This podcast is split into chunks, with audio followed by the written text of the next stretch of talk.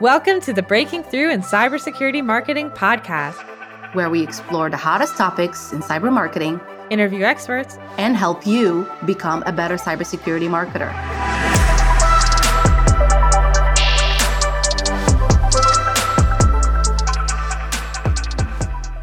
Hello, everybody, and welcome to another episode of Breaking Through in Cybersecurity Marketing. I'm your co host, Gianna Whitver. And Maria here. And we are so excited to have a very special guest on today's episode. We have Sherry Lowe. She is the Chief Marketing Officer at Exabeam, which provides end to end detection, user and entity behavior analytics, and is also a SOAR platform. Sherry Lowe has spent 25 years in Silicon Valley. She's seen the good, the bad, the ugly, and the amazing, and has spent the majority of her career in male dominated industries of tech and cybersecurity. She has experience as the chief marketing officer at Expanse, which was acquired by Palo Alto. She's been the CMO at Druva and also the VP of marketing at Splunk. And we're so excited for her to bring her years of experience to our podcast and teach us all about navigating the world, her career, our careers, and also how to pivot marketing during a pandemic. Thank you. It is so great to be here. And pivoting is something that I've been doing, I think, my whole life. Prior to even coming to Silicon Valley, I was a sportscaster covering the NFL, Major League Baseball, NBA. So pivoting is what I do best, I think.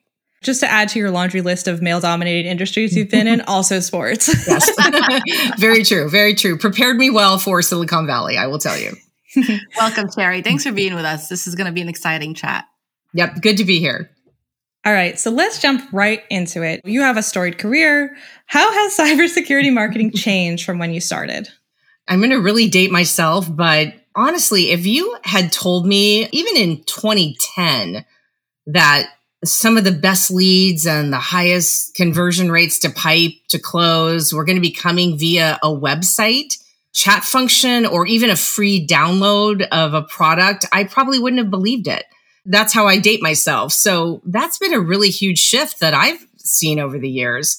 Just how powerful just that whole motion of driving prospects to your website to interact on the website, not just to land on it and read something, but to actually do something there. And that those conversion rates were going to end up being really some of the best leads that you would ever see.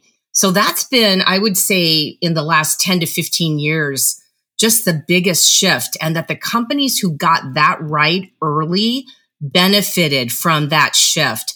And I will say from the companies that I've been at, Splunk did that well early. They interacted early with the website and got people engaged fast. So really that was one of the first changes I saw that happened. Another change, I would just say from a messaging perspective, that's it's so noisy out there and it got noisy really fast for cyber companies. And you know a new cybersecurity company popping up every day out there. So there's a new threat coming every day. A new cybersecurity company pops up to address the new threat out there. So i think the messaging shifts that are happening all the time really fast and it's really becoming more and more difficult all the time to show that you're different or show how you're better, show the value you provide. And I would say 20 years ago, 10 years ago, the outlandish claims worked better than they do now.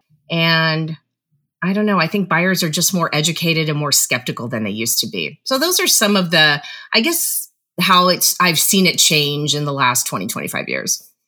What would you say has been, or can you pinpoint any specific changes that happened specifically to the pandemic?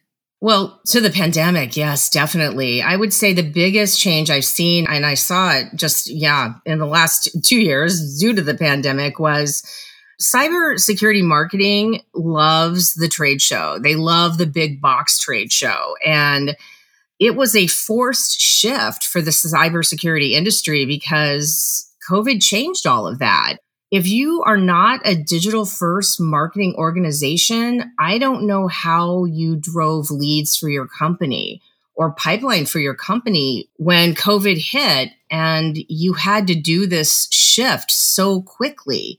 And I'll talk a little bit about that because I joined a cybersecurity company as CMO in the middle of a pandemic. And Exabeam's go to market strategy pre pandemic was event focused, as many security companies were. And I've spoken to many of my CMO peers about this. And, you know, literally 75 to 80% of a lot of marketing budgets were tied up in trade shows. Marketing loves big booths. They love to hand out swag. Sales loves to go do dinners and they meet people in person and they walk around the hallways and it feels like you're doing something because you can see something happening.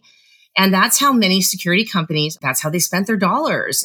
Then COVID happened and the logical shift was, well, let's just go do virtual events. And because that's what we know again. And so no one really had a digital strategy in place, at least not the cybersecurity companies.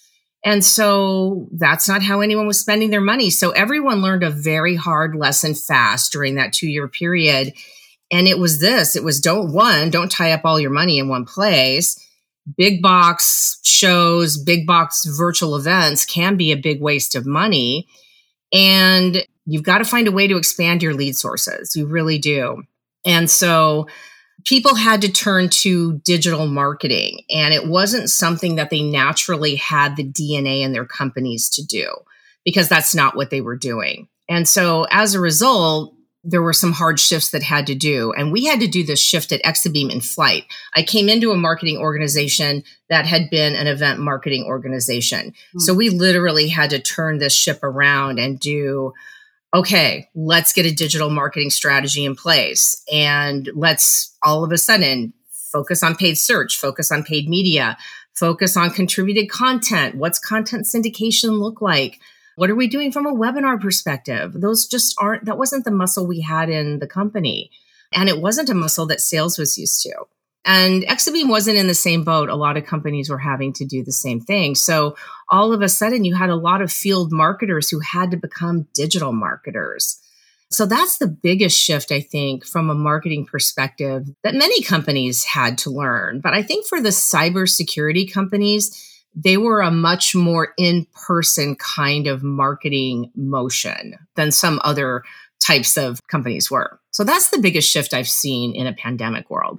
Makes a lot of sense. I think when you put it in the perspective of just 10 to 15 years ago, things were very different. It's actually mm-hmm. kind of scary because I can only imagine how long it will take for the next big shift and change. Yeah. And us as cybersecurity marketers, we're already having to learn something new every day because things are changing every day. Mm-hmm. So it'd be interesting to see looking back at this conversation 10 years from now and thinking, yeah, that was totally the right kind of prediction. you know, you look around and you think, oh, websites have been around forever, blogs have been around forever. And I actually remember, again, dating myself, asking somebody, what's a blog? When I first arrived in Silicon Valley in those early 2000s. And things were just popping up then. And it will be interesting 10 years from now to see what's happening just well in the world and just from a marketing perspective. Yeah. So you actually made a really good point about field marketers having to shift their mindset and actually mm-hmm. become digital marketers. Joining Exabeam, what were some of the shifts that you've made in the team to stay agile with the new strategy? Mm-hmm. I think like good product people can shift. And this was something that I've seen in companies where you're an on-prem company and you have to go and you become a cloud company. Mm. If you're a good product person, you can shift from building different kinds of products. I think good marketers can also shift and you can a great event marketer can say okay i can become a great digital marketer because I'm just a really good marketer and I'm always training myself on what's new out there. So there was just a lot of education internally at the company that we had to do for our marketers to learn a different way to go to market. But you also had to educate the company as well because we had to ask the company just in general to just please also be patient with us that leads were going to come in in a very different way that they weren't used to. And they were honestly great about it. We got the company on board to say, you know what? We're not scanning badges anymore. This isn't happening. And we just need some patience because leads are going to come in in a very different way. And to be honest, now the world is opening back up again. We will never go back to the way we marketed before. We'll never be, at least not on my watch, a marketing team that 80% of the budget was events focused. So we'll never go back to that. And good marketers can shift and learn other things and learn other ways to market. And if anything, it's better for their careers because now they had to learn to do something a different way. I think as a team, it was a good thing because all of a sudden, some of our event marketers were like, Hey, I can actually be an ADR if I need to be for a few weeks, or I can go learn how paid media works. So it was ultimately a good thing because it expanded their range and everybody learned something new.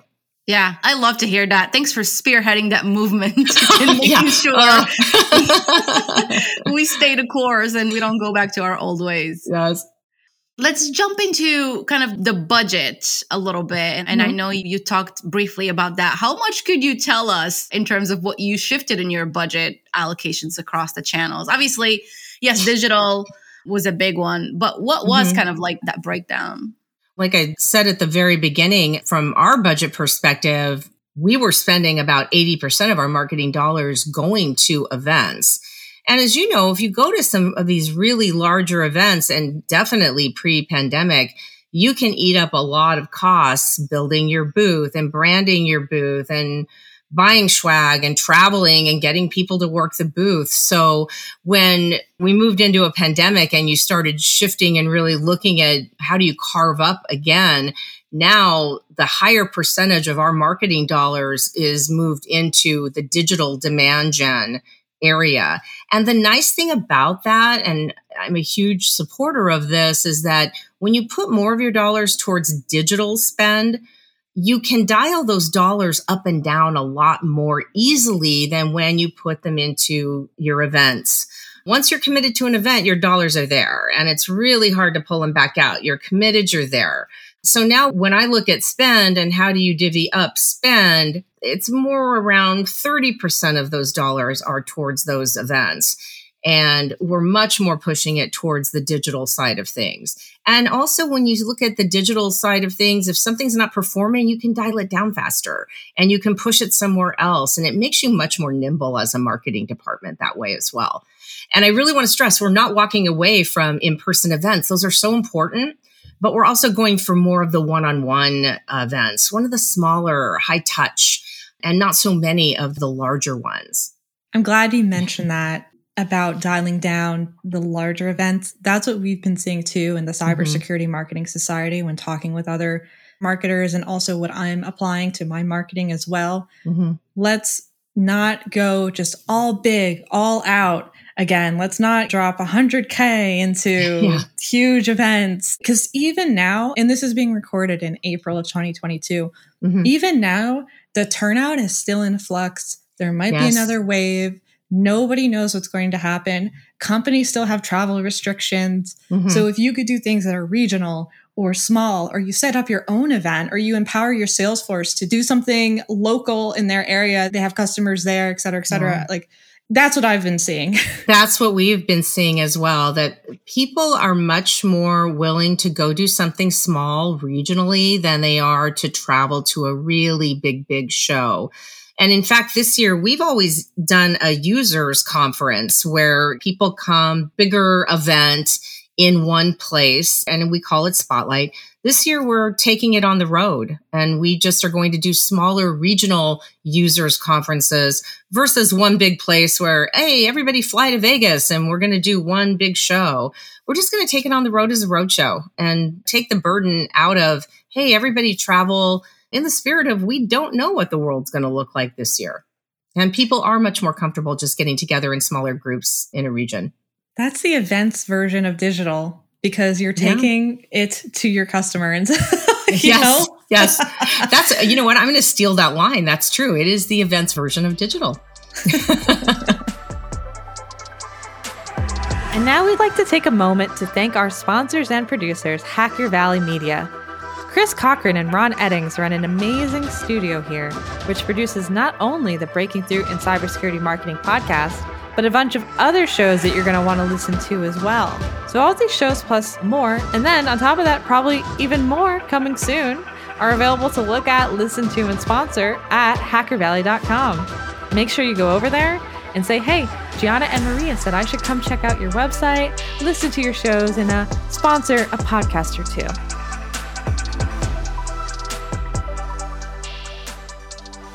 Let's now talk, Sherry, because we're so grateful to have you on. You have such experience, such sight, and I know this is a topic that's really near and dear to your heart as well. Can we talk about women in the workforce and women in marketing and women in cybersecurity marketing?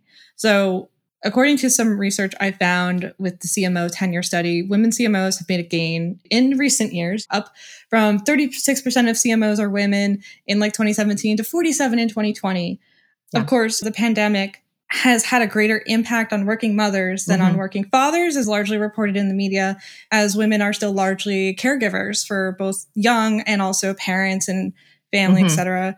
What's your opinions on this supposed gain in the workplace so far, whether it's for CMOs or other career levels? Do you think that this year's numbers will indicate a slide backwards? Do you think we're progressing? What do you think? I do think that we're progressing. I think the stats are showing that. I also just see more, and you know, we all go on LinkedIn and I see more women getting CMO roles. When I got my first CMO role four years ago, it was kind of a big deal that a woman got a CMO job and at a security company. It was like, oh my gosh, that happened. And now you're seeing it more and more, which is so great. It's not as much of a surprise so I do think that we are making gains. I think the hybrid work model has helped level the playing field a little bit more. I do understand though that the pandemic has absolutely impacted working mothers more than it has men because we're the primary caregivers. I say level the playing field because being in the office to do your job has not become as much of a requirement, obviously. So there's no commute and there's more time to just be near our homes. So those work dinners, those drinks, those hallway conversations aren't happening. So they're not as critical. And I think employees are more judged on their work output and not whether they're having those bestie conversations in the hallways. Sometimes I say Zoom has been the incredible equalizer.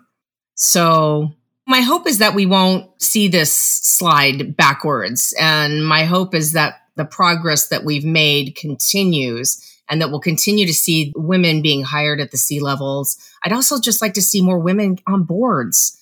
I don't know that we've seen the progress there, but we will. You have to just keep it's the staircase. We just keep climbing. Right. You're the you're the founding member of firstboard.io.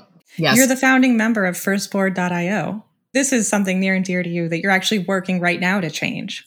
Yes, we are. There's a hundred plus of us in firstboard.io and we're working to change it and making small steps, but it's something that I very much care about and would like to see change too. Tell us a little more about it. What's the mission and what ceilings are you trying to break? well, for firstboard.io, it is to get more women on boards and Right now, it's women are just not as represented as men. That's again not a surprise. And the women who are on boards, there's a tendency to keep using the same women on boards. So we're trying to expand it so that opportunities go beyond just the same four or five. The same four or five women that we are using, it's wonderful that those women have those opportunities. Now let's go beyond and give more opportunities. So it's just to really expand the base of women who are getting their first board opportunity. I love that. Can I just add? I think for women to be on boards when we're comparing to men, I think a lot of times mm-hmm. they have to hunt and ask to be on a board versus mm-hmm. our male counterpart that they're invited to be on boards. And, and that's the big difference there, which makes it a bigger uphill battle. Well, and also all of us are marketers and I've presented to boards many times over the years. And one missing component at the board level is someone who understands marketing. And yet marketing is always a focus at the board level. And so, as I've presented all of these over the years, I always think, why don't you have anybody on your board that understands marketing? Because you always ask about it. So, I think it's just an important missing piece at the board level. And I'd like to see them, everybody, fix that on yes. their boards. Yes, but everybody thinks they can do marketing on the board and they have opinions and ideas that they want you to implement today. exactly. It's like when everybody was watching Mad Men and everyone became an advertising expert. Yeah. exactly. I was on the board of a company 10 years ago and they did this in marketing. You guys should try that. yes. So, Sherry, in our pre call, we also had a really good conversation about bullying, about toxicity in the workplace, especially mm-hmm. for women. Do you have any advice or thoughts on that you could share with people listening today? Yeah, well, I've obviously navigated the world of male dominated fields for quite a while, whether in the security industry and the tech industry in Silicon Valley, prior to that in the sports industry. And I want to say that we have come so far. We really have. And I have two daughters. One graduated from college, one is in college. And I hope that my daughters will not face the same sexist workplaces that I've endured. And I think that things will be better for them. But I think we are still just taking baby steps in many places. Again, I want to stress that I think it's getting better. Organizations are more aware of bad behavior. They are much more aware of it they are trying to get in front of it. But I will say, I think some companies are better than others. I know really great positive environments where bro behavior is absolutely not allowed and tolerated. And I know horrible environments where it is still celebrated. And those places have all been in the last five years of my career. So, yes, it's getting better. And yes, it still exists it's hard because everyone tells you if you see something, say something. And everyone always says that. If you see something, say something. But what they don't tell you is the sentence that comes after that. And it's, but prepare for the consequences of saying something. That's the sentence they forget to say after that. And you have to weigh that for yourself. And for me personally, I have always spoken up. I have always spoken up but speaking up comes with consequences. It comes with some sleepless nights. It comes with maybe losing a friendship or two. I left a job to get away from a person who was absolutely harassing me. Absolutely. I could have stayed quiet and I could have stayed at that job. I loved that job.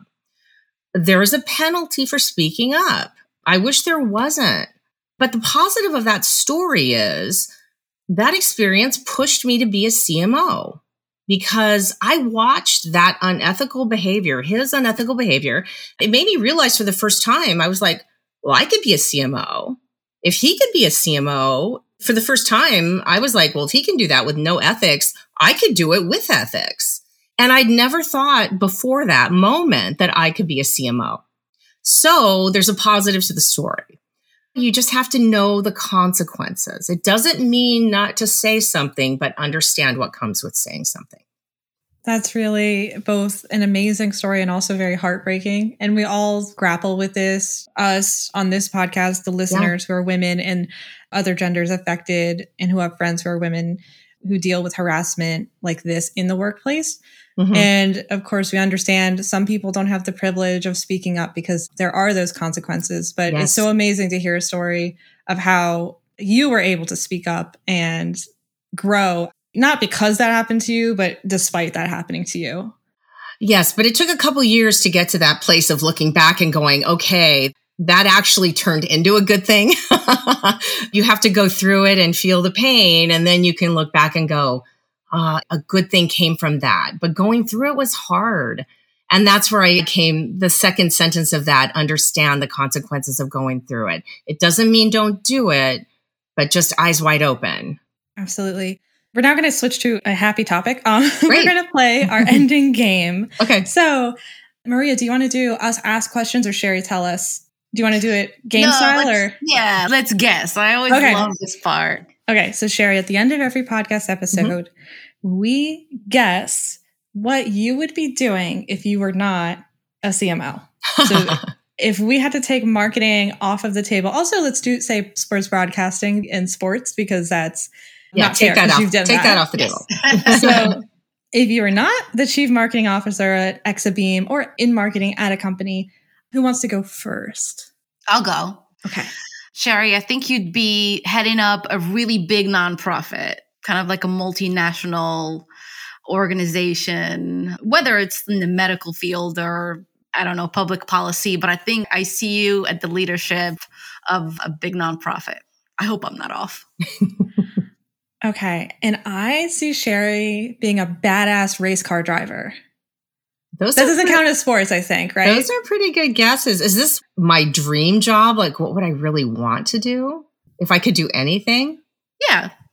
Okay. Were we off? Yeah, you know, if I could do anything, we were I way would- off. Oh, well, no, no, no. I would want to be the lead guitarist in an all female rock band. Oh, that is pretty badass. I love that. That's what I'd want to be.